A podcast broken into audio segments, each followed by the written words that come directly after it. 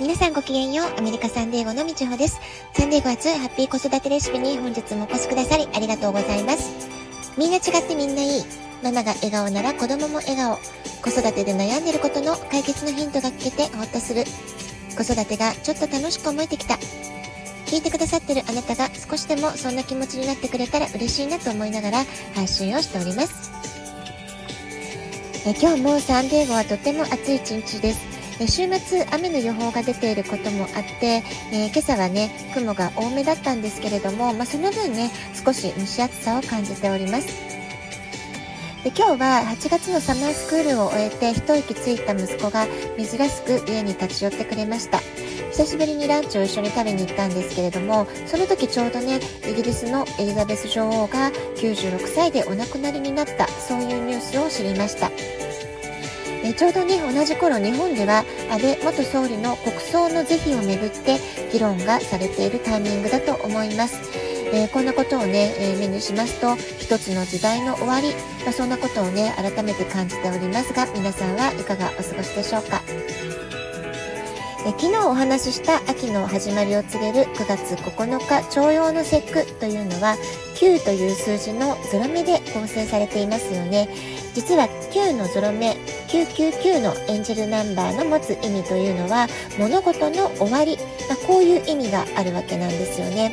でさらに9月9日徴用の節句の翌日、えー、土曜日になりますけれども今年は、えー、十五夜、まあ、中秋の名月と言われたりもしますよね。でそこに、えー、魚座の満月が重なっていて、えー、ということでねいろいろなこう節目のところが重なってる土曜日の満月になるんではないかなと思います。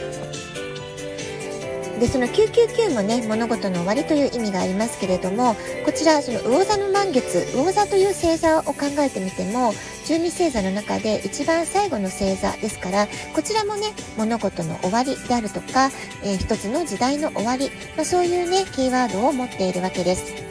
まあ、こんな風に数字からのメッセージであるとか宇宙の天体からのメッセージを紐解いてみると今私たちの目の前で起こっていること、えー、ニュースとかね出来事とか事件とか、まあ、そういったことがふっとね腑に落ちてくる説明できるかのようなそんな感覚にもなるから不思議だなって思います。例えば春分や秋分の前には亡くなられる方が増える、とも言われていたりするわけですよね、えー、その秋分の前に起こる魚座の満月というのは、えー、改めてその時代の終わりとか物事の終わりということを私たちに投げかけてくるわけなんですけれどもまあねあの親しい人が亡くなるとか、えー、何かが終わってしまうっていうのはね、ちょっとね、寂しい気持ちになってしまいがちなんですけれども、まあ、とは言ってもね、宇宙の万物、私たちの目の前にあるものっていうのは、いつもいつも変化し続けて、一瞬たりとて全く同じものっていうのはないわけですよね。ですから終わりといっても決してネガティブなものの捉え方だけではなくって、えー、まあね、ポジティブな受け止め方をするとしたならば今直面している問題が終わりになるクリアになって新しい解決策を見つけることができたとかね、まあ、そういうポジティブ変換にしていくこともできるわけですよね。一つの時代が終わるってことは新しい時代の幕開けにつながっていたりもするわけですだからこそ今一体何が終わろうとしているのかまあ、そこをね私たち自身が自分の身の回りのことであったり世界の情勢であったり、えー、いろんなことを見極めていくことで次の未来予測展開というものが、えー、クリアに見えてくるのかもしれません。で今日はねエンジェルナンバーでちょっと紐解いていこうかなと思うんですけれども、まあ、9月9日にちなんでってことですね。明日の超読み節句にちなんでエンジェルナンバー999ってことをねちょっと話していこうかなと思うんですけれども、えー、人生の中で一つの流れが終わる。あるいは新たな人生がこれから始まる、まあ、そんなことをね強く伝えている数字というふうに言われております。それから奉仕というキーワード、まあ、ギビングに生きるというような意味になりますでしょうか。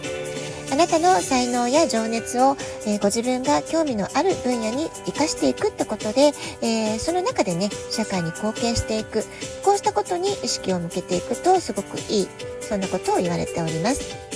でこの9という数字そのものが物事の終わり、そして新たな始まりという意味であったり、え私たちの人生における区切りというものを、えー、示しているわけですよね。まあ、いろいろ皆さんね、ライフステージというのがあると思います。えー20代の終わりとか30代の終わりとかね、まあ、そういうのも一つの世代の終わり、区切りということが言えるかと思います。え9のゾロ目を目にするとき、え実はね、あなたの周りで何か大きな変化、一つの区切り、節目というものを迎えている時なのかもしれません。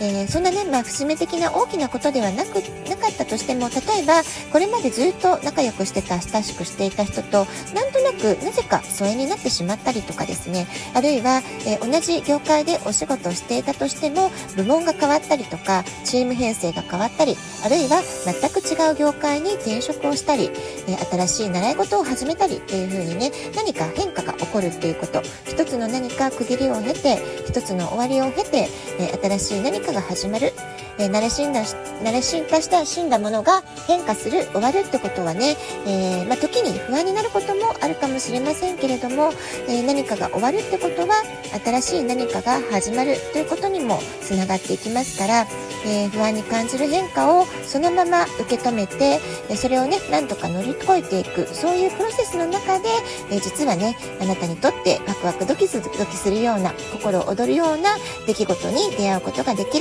そういうこう素敵な出来事が舞い込んでくる、まあ、そういった未来につながっていくということも言えるんではないかなと思います。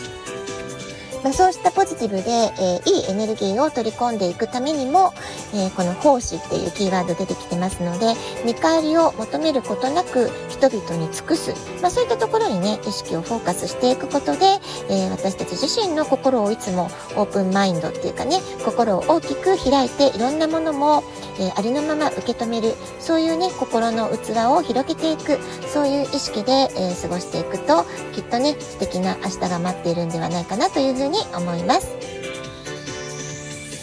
ラジオトークアプリインストールしておくと簡単にスマホから聞くことができます。子育てのお悩みや質問疑問など受け付けております。ぜひ質問欄に書いて送ってください。では今日はこの辺で今日も素敵なお時間をお過ごしください。ごきげんよう、いちごでした。さようなら。